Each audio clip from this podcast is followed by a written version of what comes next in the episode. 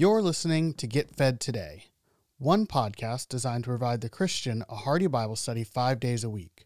While our mission is to showcase a variety of different Bible teachers, if you want to access more content from a particular pastor, simply listen to the end of the episode for additional information.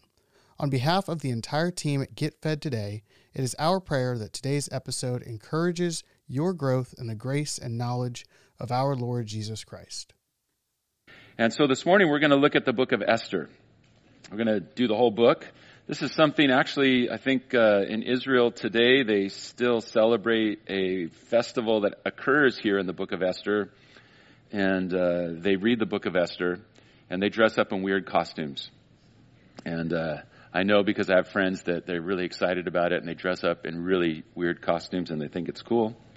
Uh, and I'll let you decide if it's cool or not, but uh, they're into it.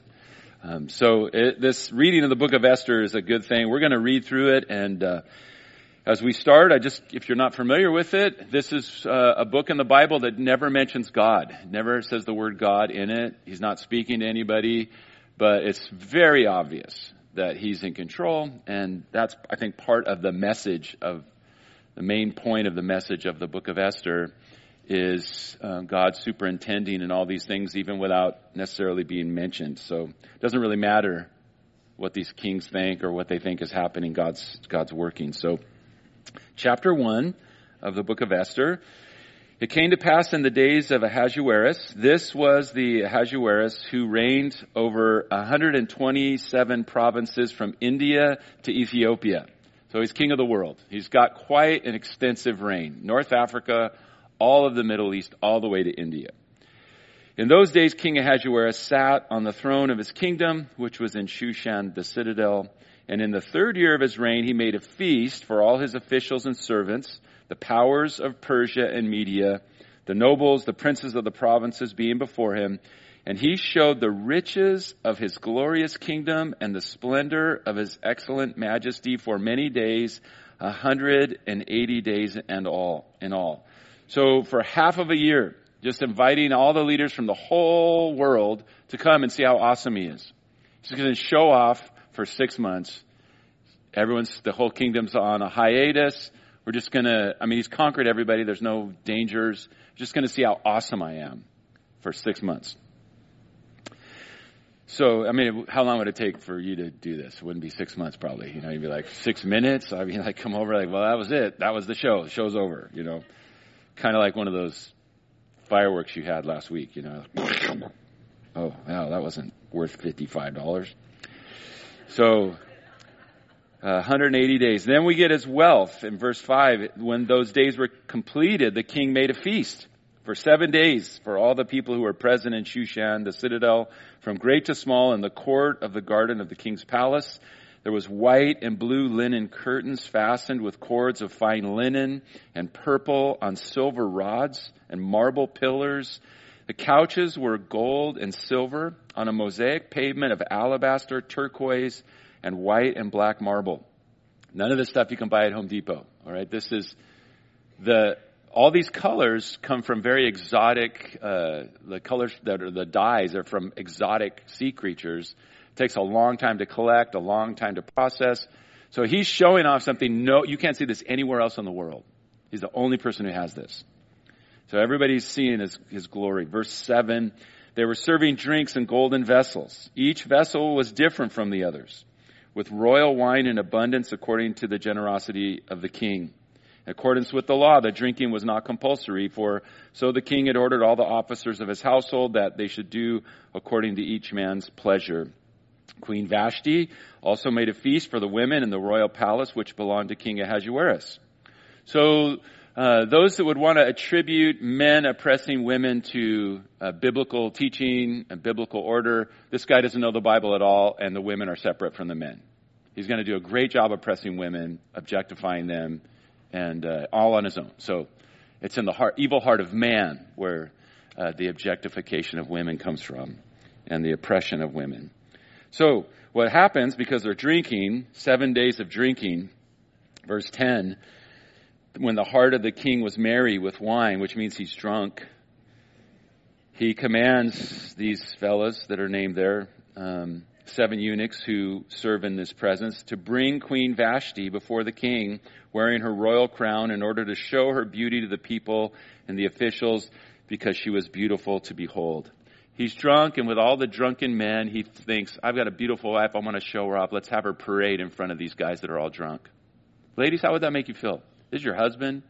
Come on out. We've been, we've been drinking for seven days, me and my buddies out in the garage. Why don't you put on your bathing suit and come on out? I like to show him how hot you are. It's disgusting. Honestly, it's disgusting. Okay? It's the objectification. She rightly, verse 12, is offended. Verse 12, Queen Vashti refused to come at the king's command brought by his eunuchs, and the king was furious. His anger burned within him. The king said to the wise men who were before him, who understood the times, this was the king's manner toward all who knew the law and justice, those closest to him, and there's their names, verse 14, seven princes of Persia, and he says in verse 15, what shall we do to Queen Vashti according to the law? Because she didn't obey the command of King Ahasuerus, that King Ahasuerus brought to her by the eunuchs. And then Memucan, I guess that's how you say his name. I'm just hooked on phonics.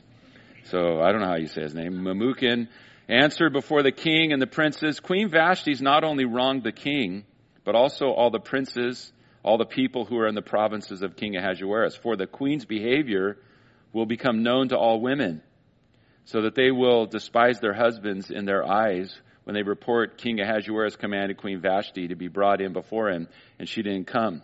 This very day, the noble ladies of Persia and Media will say to all the king's officials that they've heard of the behavior of the queen. It's like a Me Too movement. I'm not going to be objectified. I'm not going to be treated like this. This is horrible. I don't have to. You want to parade me in front of your drunken friends? Are you out of your mind? And then all the women will hear yeah, you shouldn't be treated like a piece of property.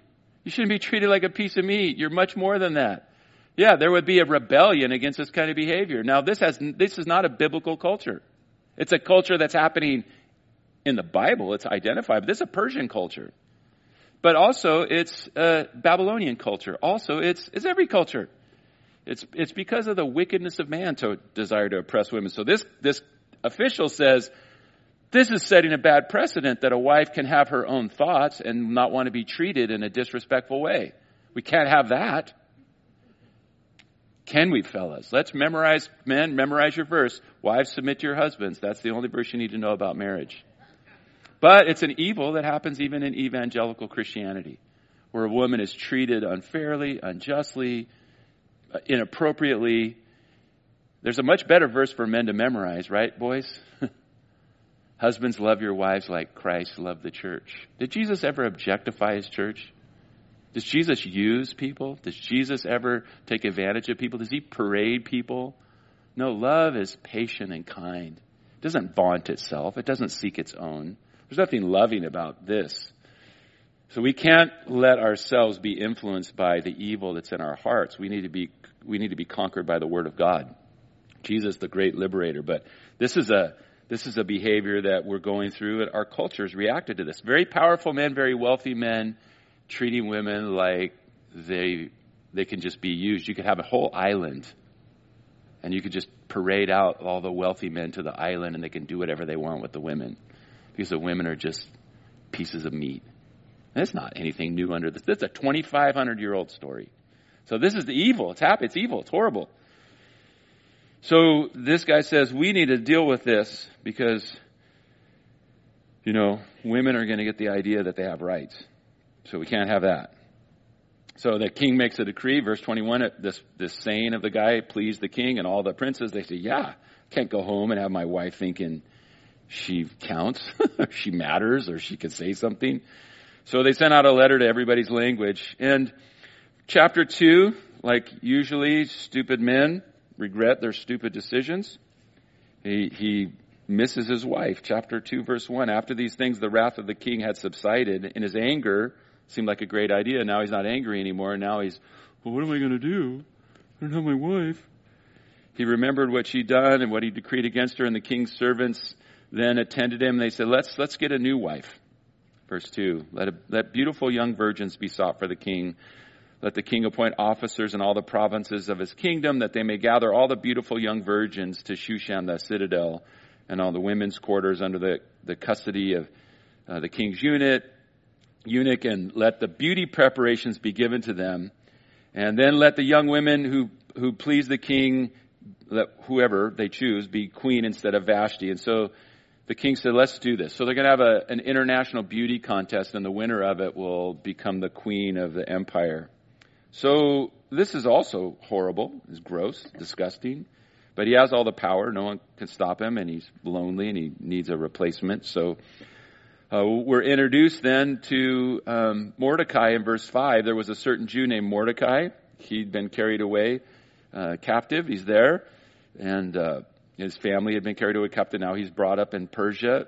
And verse 7, uh, Hadassah, that who's called Esther, who uh, is his, I guess his niece, his uncle's daughter.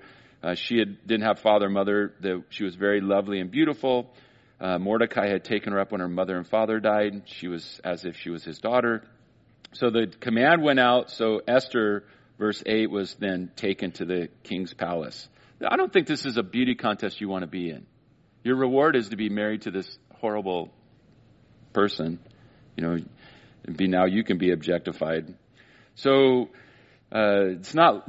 They have no rights. They have no recourse. So she goes in verse nine, but she uh, you know, the custodian of the women, she pleases him, and and he gives her favor, and he um, helps her, and and she didn't reveal verse ten that she um, was Jewish, so Mordecai had told her not to do that. And so every day, verse 11, Mordecai paced in front of the court of the women's quarters. So he's, he's, has some kind of a role of semi leadership. He's not really officially very high in the government, but he's got some kind of a access around. So he's really worried about her, verse 11, her welfare, what's happening to her. And the young women's turn each came to go to King Ahasuerus after she completed the 12 months preparation according to the regulations for the women. Thus were the days of their preparation apportioned, six months of oil of myrrh, six months with perfume and preparations for beautifying women. So it's a one year long beauty treatment. They soak you in oil for six months and then soak you in perfume for six months. And then each woman, verse 13, each young woman went into the king. She was given whatever she desired to take with her from the women's quarters to the king's palace. And in the evening she went, and in the morning she returned to the second house of the, of the women, to the custody of the king's eunuch who kept the concubines. So what happens that night? He's testing out every single girl. He's having sex with every single girl. And then they'll be part of the harem, but only one gets to be the wife. So the, the, there's a there's concubines. Concubines are the women that you have for pleasure, and then there's the wife. That's your official wife. So he tries them all out. All these beautiful women that they've taken, they're all going to end up in the harem. And so you go take your turn, and he has sex with you, and then he decides who he wants to have as his wife. So this is a this is a serious thing. We would call this something like human trafficking, right? maybe against your will, whether or not they found a beautiful woman, you're coming, you're part of the process. So, um, it came Esther's turn, verse 15. She went in, um, and she obtained favor in the sight of everyone who saw her. Esther was taken to King Ahasuerus in his royal palace in the tenth month, the month of Tebeth, in the seventh year of his reign. And the king loved Esther more than all the other women. She obtained grace and favor in his sight more than all the other virgins. So he set the royal crown upon her head and made her queen instead of Vashti. And the king made a great feast, the feast of Esther, for all his officials and servants, and he proclaimed a holiday in the provinces and gave the gifts according to the generosity of the king. So he has the beauty contest. She wins a beauty contest. And so far, it doesn't seem like a really a great story. It's like, oh, how terrible for her. she's put in this position. Now, and now if you love money, if all you care about is money and clothes and those kinds, like, wow, wow, she's been lifted out of poverty. She's a refugee girl. Now she's in the palace. But if you're thinking of your dignity, your personality, your personhood, this is about as degrading of an experience as you could think of. He's going to treat her right, but how long? He treated Vashti right for a while until he, she did do please him, and then she was discarded. So then we get this other event, the end of the chapter, verse 19 to 23. When the virgins were gathered together a second time, Mordecai was sitting in the king's gate. That's where the elders would sit. People could come there for uh, more simple judgments. Esther had not revealed her family or her people as Mordecai had charged her. Esther obeyed the command of Mordecai as when she was brought up by him. And in those days, while Mordecai sat within the king's gate, two of the king's eunuchs, uh, doorkeepers, became furious. They sought to lay hands on King Ahasuerus. And the matter became known to Mordecai. He told Queen Esther, and Esther informed the king in Mordecai's name. And when an inquiry was made into the matter, it was confirmed, and they were both hanged on a gallows.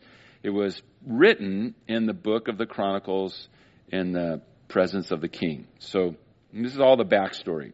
She's in the she's in the palace, and Mordecai hears about a plot, reveals it, and it gets written down in the record. So, chapter three is where the uh, the story really begins to unfold. Um, it's not it's not anything that you'd sign up. You know, we have kids that are planning on going away to college, right? They just graduated high school. What are you going to do? Your whole life's in front of you. I'm thinking about being in a harem. You know, any girl, like, I'm thinking about going and being taken into some dude's harem.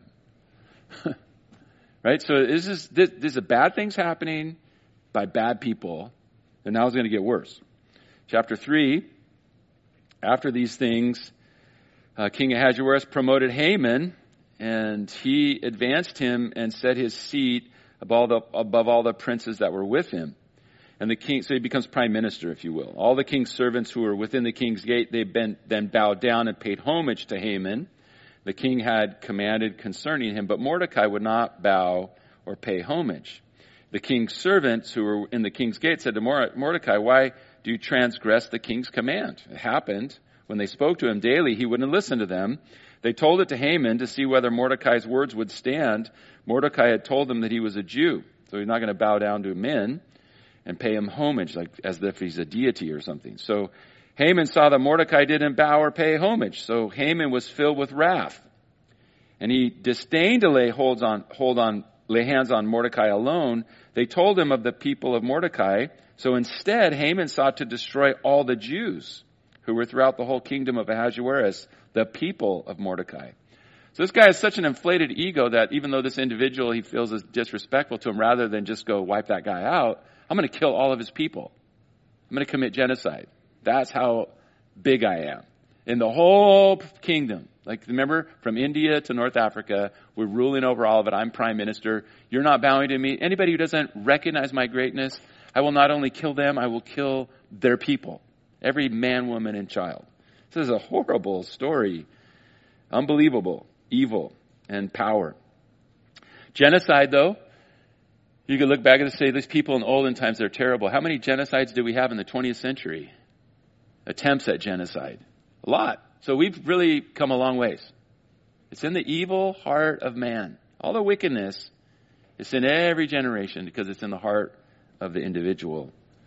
And this man, very proud, very arrogant, sees this guy and that yet, at the same time, verse 7, in the first month, which is the month of Nisan, in the twelfth year of King Ahasuerus, they cast pur, that is the lot, before Haman, to determine the day and the month.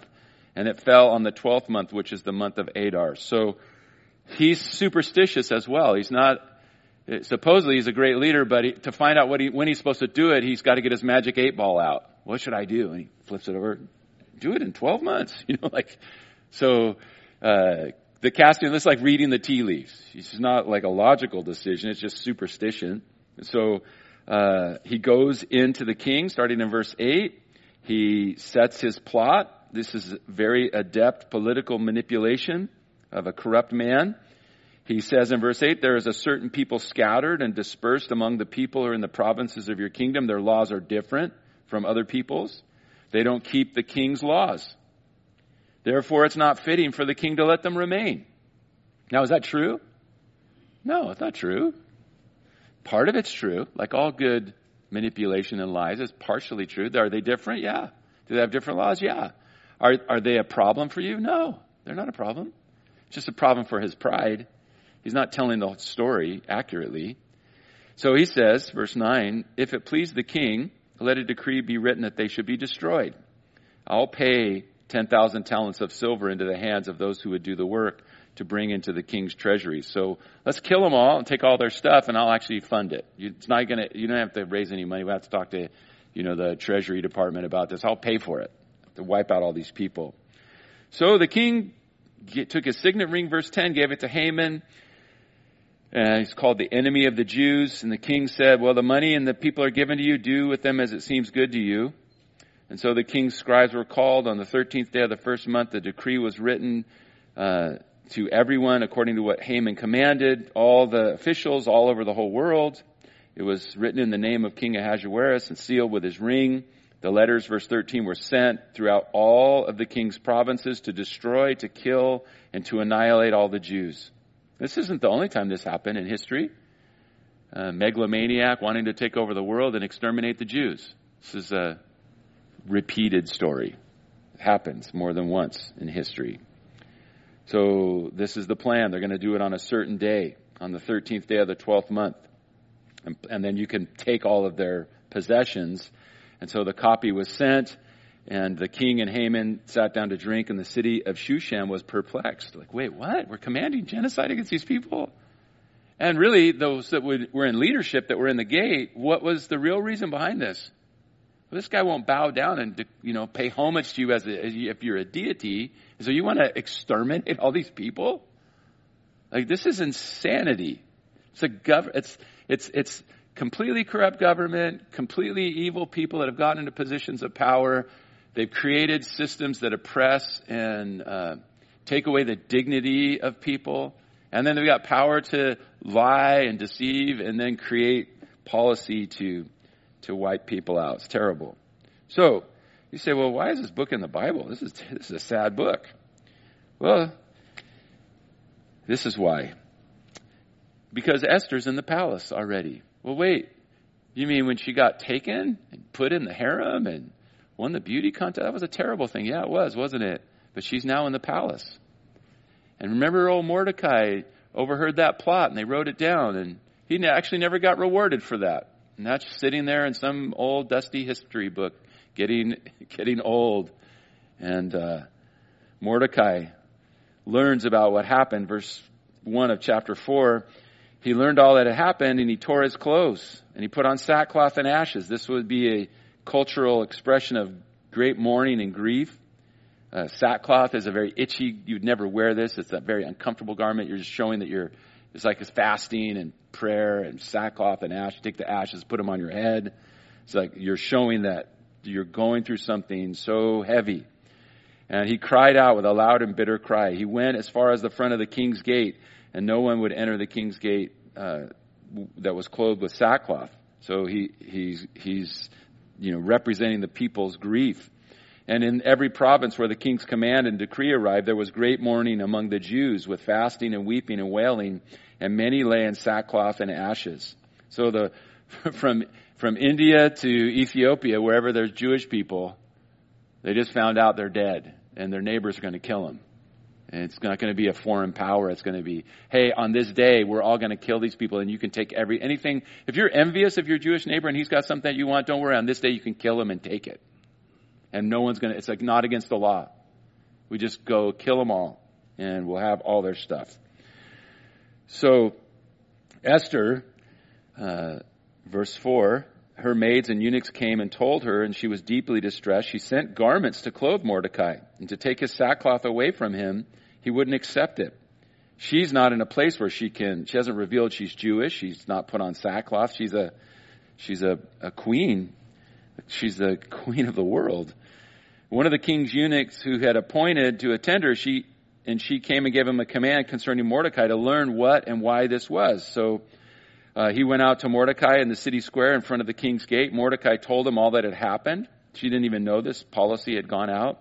The sum of money that Haman had promised to pay into the king's treasuries to destroy the Jews gave him a copy of the written decree uh, that he could show it to Esther and explain it to her, that he might command her to go into the king to make supplication to him and plead before him for her people.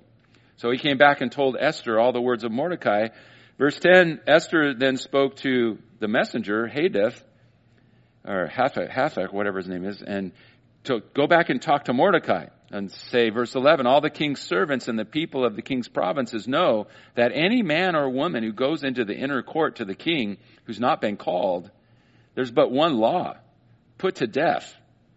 Talk about a gatekeeper. You know, this guy's got a serious secretary. You have an appointment? No. Kill him. like, you show up and walk into the king's presence, you're dead. You don't, you weren't summoned. You can't. It's, it's his will, not anybody else's will. So, if you're not summoned, you can't talk to the king unless he shows you mercy. If he holds out the golden scepter, uh, then you'll live. And I myself have not been called to go into the king these 30 days. So this gives you a picture of her relationship with the king in the sense of he's got this massive uh, harem. Haven't seen my husband for for a month. It's not because he's not in that. Like she's a commodity. She she's brought out. She's a trophy. She's something to showcase, and he sees her uh, as that. So she said, I'll get killed if I go in there. So, verse 13, this is the famous statement of Mordecai in the book. Mordecai told uh, this answer to Esther Don't think in your heart that you will escape in the king's palace any more than all the other Jews. So, if you try to try to save your life, you're not going to save your life. And, verse 14, if you remain completely silent at this time, relief and deliverance will arise for the Jews from another place. That's an important theological principle. It's one of the most important ones of all. God doesn't need you, Esther. You can be silent right now. God's going to deliver his people. Why? The Messiah hasn't come. There's promises. There's tremendous promises yet to be uh, over 300 prophecies about the Messiah. The Jewish people are not going to be wiped out by this guy. It's not possible. God will raise up a deliverer from somewhere else. God doesn't need you. That's always part of the process. If you're here, you're feeling burdened by something you think God's putting on you and it's heavy, you got to remember foundation stone that you lay in your foundation is God doesn't need you at all. At all. That, that provides our humility for us. God, God might want to use me. He might be giving me an invitation to participate with him, but not because he needs me. And if I disobey and I don't do it, he'll he'll he'll get it done. He doesn't he doesn't need us. So he tells her that. But verse 14, and this goes along with it. This is not that's not exclusively all there is.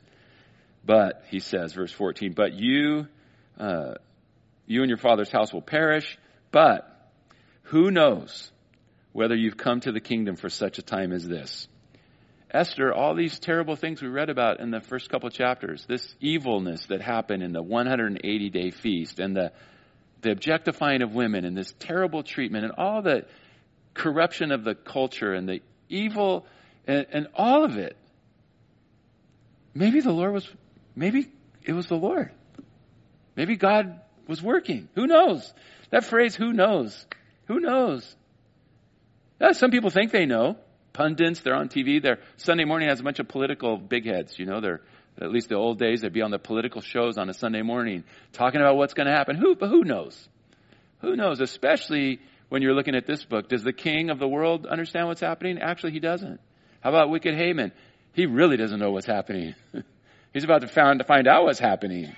What about Mordecai? He doesn't know. What about Esther? She doesn't know. Nobody knows. Except for the person in the book that's not mentioned the one who's uh, superintending and taking everything that Satan meant for evil and he's turning it around for good. We have a whole different perspective as the followers of Jesus Christ to our trials because we don't understand them. Why did I get delayed? Why isn't this happening? Why did I lose this? Why can't I get a like why why are they putting me here? I should be over there. I'm the, I'm way better than all these people and they should have put me and now I spend the rest of my career in this company being bitter that I wasn't put over here when actually God put me over here and I should be thankful. Maybe God wants to use me in a way that no one would have ever thought possible. If I have spiritual values, if I have worldly values, well then I'm trapped. I'm a prisoner. Is Esther a victim in the story? The answer is yes. It's horrible. What about all the other women? All the women that didn't win the beauty contest? That are now concubines. Not ever going to have their own family. Not ever going to raise their children. Not ever, you know, what about them? They're victims. See, the world has the what's happening in the world, and then we're the people that God raises up out, and we say, wait a minute, God's working, let's see what God's going to do in all of this. Who knows? Maybe you're in this place for such a time as this. It's a great statement in the book. So, Esther's great statement then comes in response, verse 16. God bless her for this. She says, Well, go gather all the Jews who are present in Shushan and fast for me, and don't eat or drink for three days, night or day. So first she says, let's fast and pray. Then secondly, I'm going for it. I will go into the king. It's against the law. If I perish, I perish. So that's her response. Fast and pray for me. I'm going to go for it. What have I got to lose? You know, let's just see what God's going to do. So, uh, this is where then the story is unfolds now. It's going to all happen. It's going to just sort of fall out. But it falls out in a weird way because she's a bit afraid. She doesn't know exactly what she wants to do. So first she says, I need to have a banquet. And, uh, she comes and sends, gets a message to the king and, and he holds out the golden scepter. She takes her chance, verses one and two. And she went in and touched the top of the scepter. And the king said to her, what do you, what do you want, Queen Esther? What's your request? It's going to be given to you up to half of my kingdom. He, he loves her and, uh, in some way. And so she says, well, verse four, she doesn't say anything about the policy. She just says, I want to have a royal dinner. verse four. Let, uh, let there be a banquet and let the king and Haman come to the banquet. And so the king said, all right, great. Bring Haman. Let's do as Esther said. So the king and Haman went to the banquet that Esther prepared. And at the banquet, verse 6, the king says, well, what do you want? It's gonna, I'll give you. What is it that you want? And verse 7, she said, well, here's what I want. Verse 8. If I found favor in the sight of the king, if it pleases the king to grant my petition and fulfill my request, then let the king and Haman come to a banquet which I'll prepare for them, and tomorrow I'll tell you. Can any of you relate to this? Okay, I'm not picking on her. She's not here to defend herself. She's with the Lord. She's in heaven for a long time. Have you ever done this? Lord, I'm going for it. Uh, can we do this tomorrow? Uh, well, God bless her though. She went in, right? If I perish, I perish. She walked in. I'd like to invite you and Haman. She could have just asked him right there, like, this guy's made this policy. I'm Jewish. He's going to kill me. Like, let's have a banquet. And then they come to the banquet. What is it that you want? I want to have another banquet tomorrow. Don't you love the heroes in the Bible? They're very realistic. They look just like us. You think, well, she's a hero. She's awesome. So, Haman, on his part, well, he's pumped up. He thinks he's awesome. He went out that day, verse 9, with a glad heart. He's like, man, I'm a big deal. He saw Mordecai at the king's gate and he didn't bow down before him and it just ruined his day. This is the problem when you're so self, he's like a narcissist or whatever, you know, like he's so self-centered. Like, ah, his day's wrong. What happened? That guy didn't bow down to me. Didn't you go out to lunch with the king? You're in the palace. He didn't bow down. Ah! Controlled by his anger.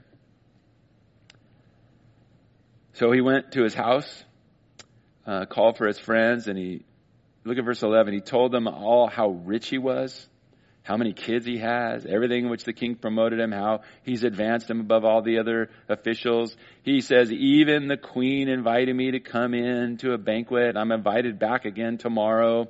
But, verse 13, this means nothing to me as long as I see that Mordecai the Jew sitting at the king's gate. And his wife and his friend said, you know, you should make a gallows 50 cubits high, 75 feet high Three times as high as the ceiling here.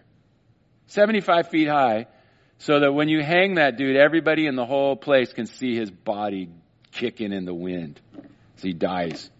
That's what happens to somebody who goes against you. You hang that dude and then go on to your banquet. And so Haman said, that's a great idea. So he made the gallows. So, um, this is where you see God's hand. That night, so this is in between banquet one and banquet two. The king can't sleep. Uh, he might be around my age. Just guessing. You know, you get to a certain age, you don't sleep that well. So he gets his audio book, puts his earphones in. Oh, I heard a laugh. That's getting close to home. A little, little close to home with that analogy. Well, he can't sleep.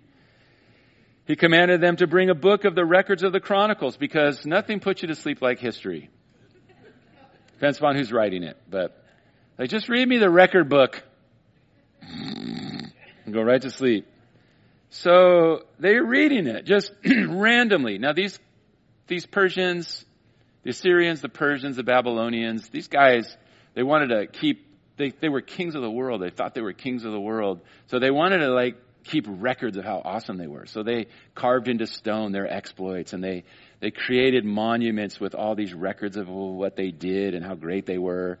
And so they've got a lot of history stuff. So they, they just find one randomly and they're reading it to him. And he's not asleep yet.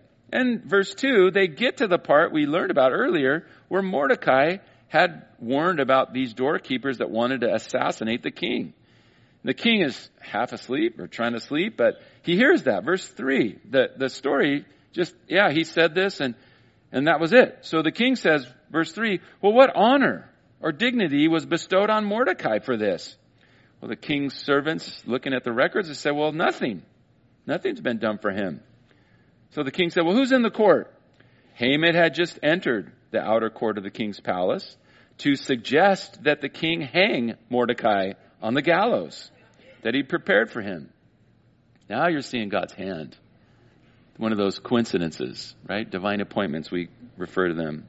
It's one of those things where who in the world could put this together?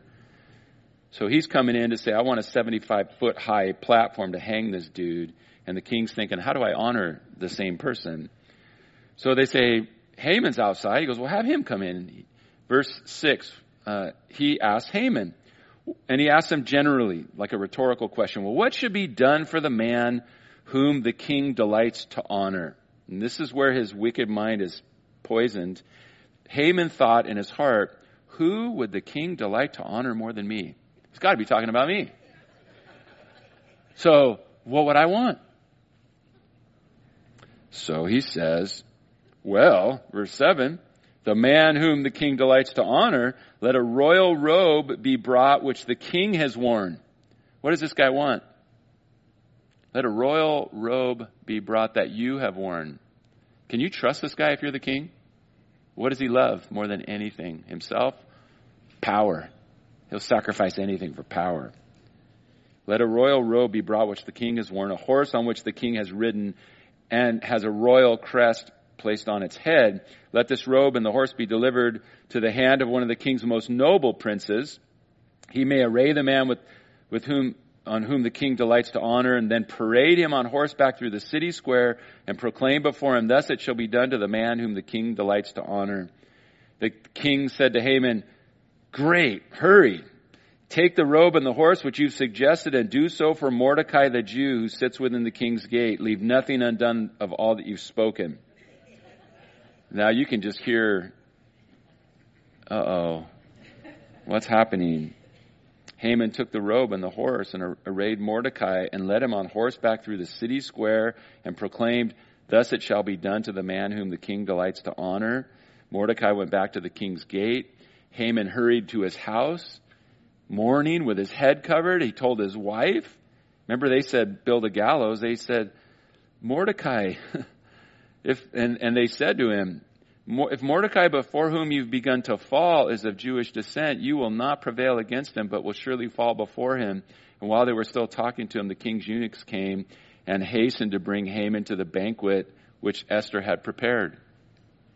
So, even if she's too timid to say her request in the palace, in the throne room, or at banquet number one, it's actually, uh, come back tomorrow. Actually, come back tomorrow is perfect in God's timing. Isn't it interesting? What's thwarting God's timing in the story? Nothing. The evil of the culture, the evil of the rulers, the wealth, the power, thwarting God at all? Actually, no. How about the timidity of the girl who's the hero in the story?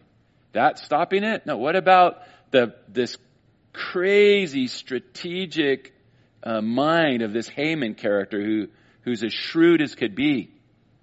How could you overcome those pictures? How could you overcome this, you know, how, how do you spin this in your own direction and hang on to your power? You know, we have people like that in our government. How do you overcome those things? Well, they're adept. They're amazing. Is that going to stop what God's doing? None of it can stop God. So they come to banquet number two after uh, after Haman's gone through this.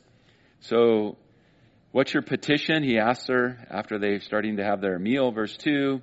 whatever, you, what do you want? Uh, I'll do it for you. So she said, now she's going to tell, verse 3 If I found favor in your sight, O king, if it please the king, let my life be given to me at my petition and my people at my request. We've been sold, my people and I, to be destroyed, to be killed, to be annihilated. Had we been sold as male and female slaves, I would have held my tongue, although the enemy could never compensate for the king's loss. King Ahasuerus said, Who is he, and where is he who would dare presume in his heart to do such a thing? Esther said, The adversary and enemy is this wicked Haman. And Haman was terrified before the king and queen. The king arose in his wrath from the banquet of wine and went into the palace garden. He's too mad to do anything. Just walked out of the room. Haman stood before Queen Esther pleading for his life when he saw for he saw the evil was determined against him by the king. And when the king returned from the palace garden to the place of the banquet of wine, Haman had fallen across the couch where Esther was, and the king said, Will you assault the queen while I'm in the house? And as the word left the king's mouth, they covered Haman's face. And one of the eunuchs said to the king, Look, there's a gallows 50 cubits high, already made.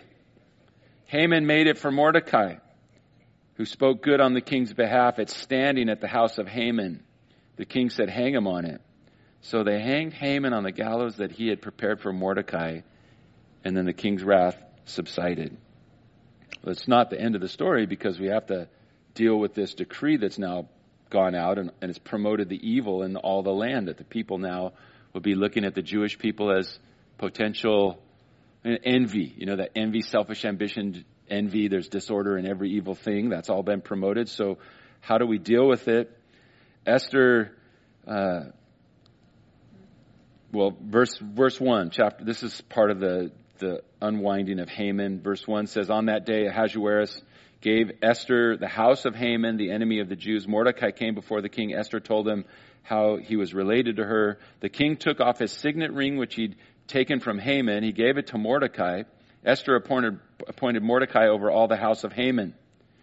Esther spoke again to the king and fell at his feet and implored him with tears to counteract the evil of Haman the Agagite and the scheme which he devised against the Jews. And the king held out the golden scepter toward Esther. And Esther arose and stood before the king, and she gave him the, the plan of, um, please write a decree, you yourself, verse 8, concerning the Jews.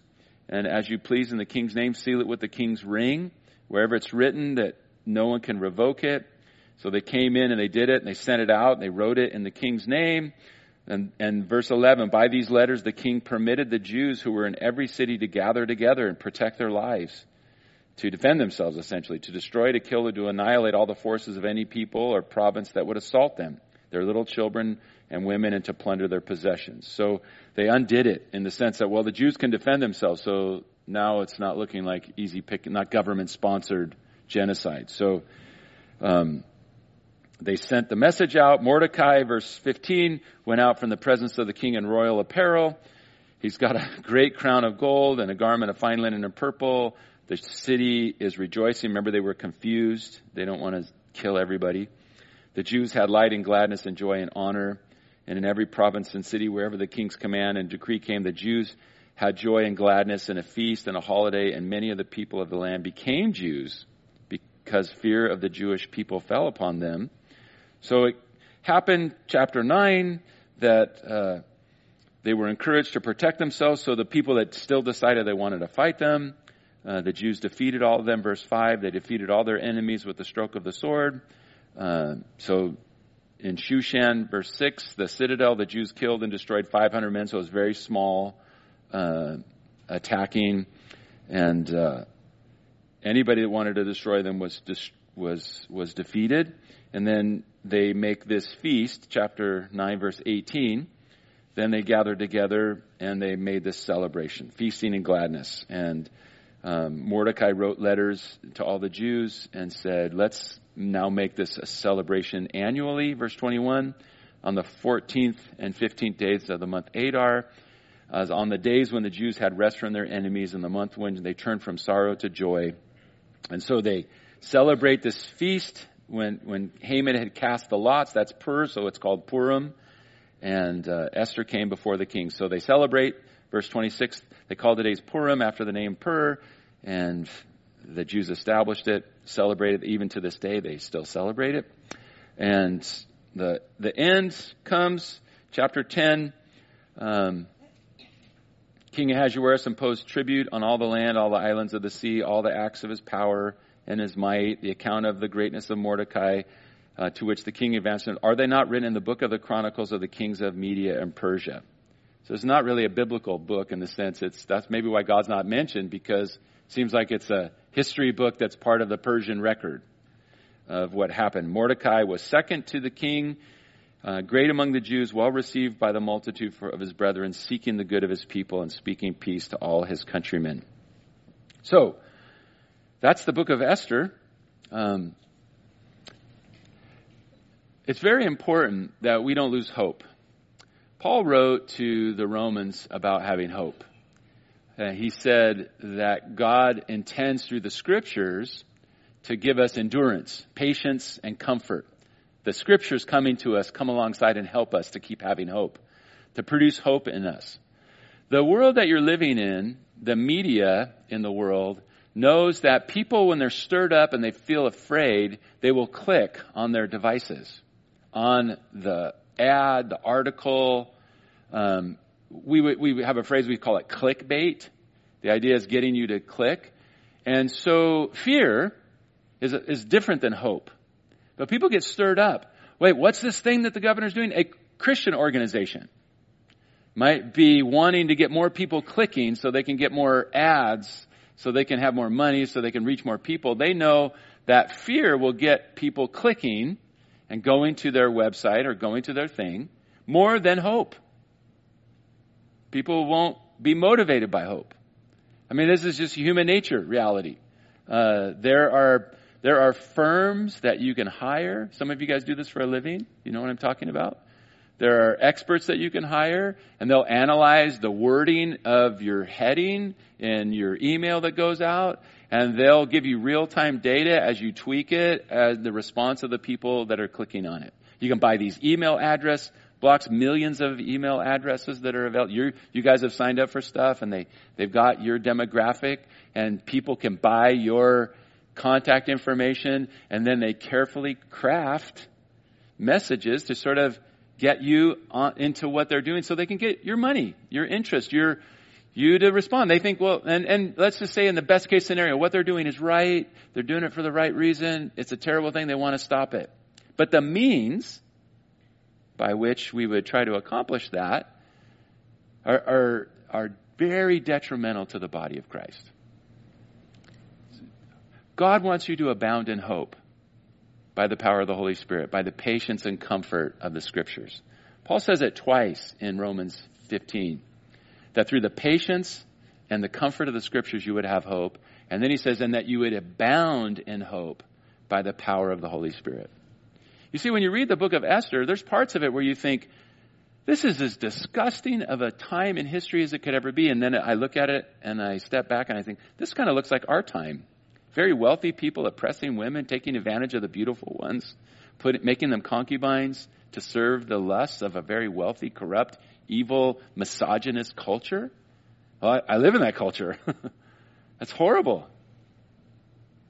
The frat boys, the wealthy, the, the ones that are in the positions of power at the universities right? I'm talking about the young men, the legacies that are in, in, that have been invited. They're part of these exclusive clubs on Ivy League campuses. And when the freshman girls come, what's going to happen in the fall at every frat party? This is what happens in in uh, the 180 day party in Esther chapter one. There's nothing new under the sun. Evil, evil in the evil. You can look at all these things and human trafficking. There's the new movie about human trafficking that's out. The Holy Spirit wants you to have hope. Because even though all this stuff's happening in the book of Esther, when you get done, you think, man, that's a crazy story. That's amazing. You mean in between the banquets, the dude couldn't sleep? and they brought him in. They got, they got, what kind of a library do they have in Persia, in the palace? Somebody grab me a history book. Well, bro, we got a lot. I'll just grab this one. They grab a scroll, they grab a cuneiform, whatever, whatever form it is, and they bring it out and they go, let's start reading it. And then they happen to grab the place where Mordecai, you know, who did a good deed for the king and never got rewarded for it.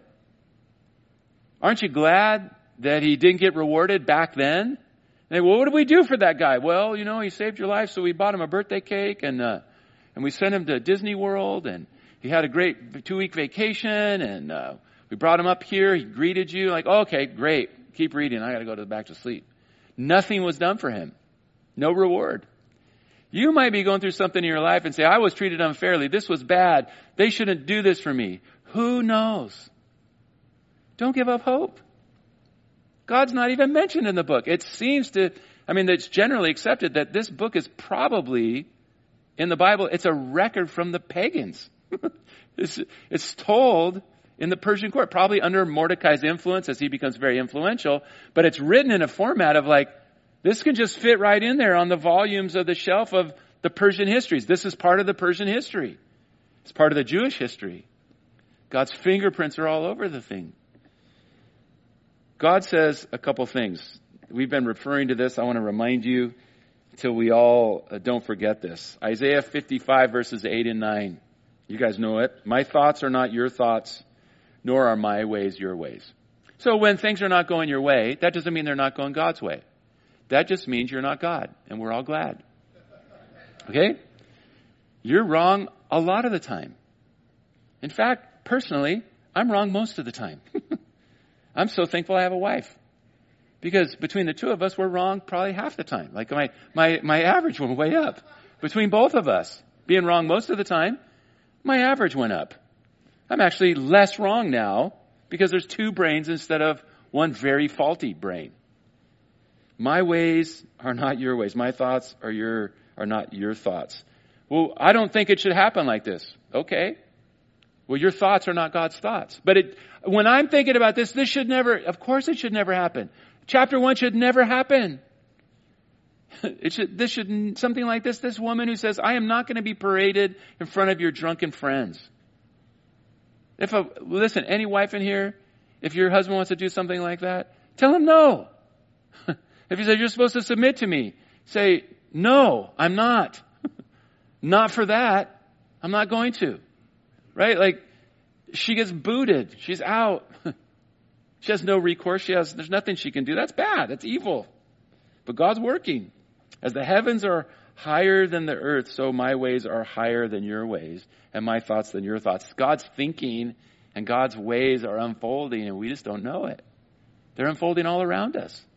Even in her fears, what am I supposed to do? Have a banquet. I don't have the nerve to say something. Come back tomorrow. I need to fast and pray. Like, come back tomorrow. That's my request. Let's have a another. Give me another try at it. I chickened out the first time. Yeah, even in that, because in between is when the record comes out about Mordecai. God takes the work of the enemy and turns it around. And the ultimate picture of that, this is why we can never lose hope. The ultimate picture of, I mean, this is, this is as poetic as it gets. This is as amazing as it is. Haman hung on his own gallows. There's something more amazing. Jesus' cross. You see, the cross was Satan's idea. Jesus was betrayed. An act of betrayal that's hard to fathom. A man who saw the dead rise. He saw lepers cleansed. A man who passed out the food when the 5,000 were fed. He literally watched the five loaves and two fish in the hands of Jesus turn into enough food to feed 5,000 men. And then later, 4,000, the second feeding of a multitude. The guy passed out the food. He saw Jesus walk on the water. He was in the boat when Jesus was asleep in the boat and they woke him up and he calmed the sea. He was at the grave of Lazarus when Jesus called a man who'd been dead for four days by name, called him out, and the guy came back to life. This man saw all of those things. If something was corrupt in his heart, he sold Jesus out for 30 pieces of silver. The Bible says Satan entered his heart. The betrayal, the mob, the spitting, the beard being ripped out, the crucifixion, it was all the devil's idea. And what happened? Well, we find out it was all God's idea. he would be pierced. His hands and feet would be pierced. The Lord would lay upon him the iniquity of us all. You will not leave my soul in the grave. You will not allow your Holy One to see corruption. It's all in the scripture. It was all written by God. But the devil was doing it. He was perpetuating this. It was him. And then Jesus was crucified, and Haman is hanged on his own gallows. Let me remind you of what Paul said.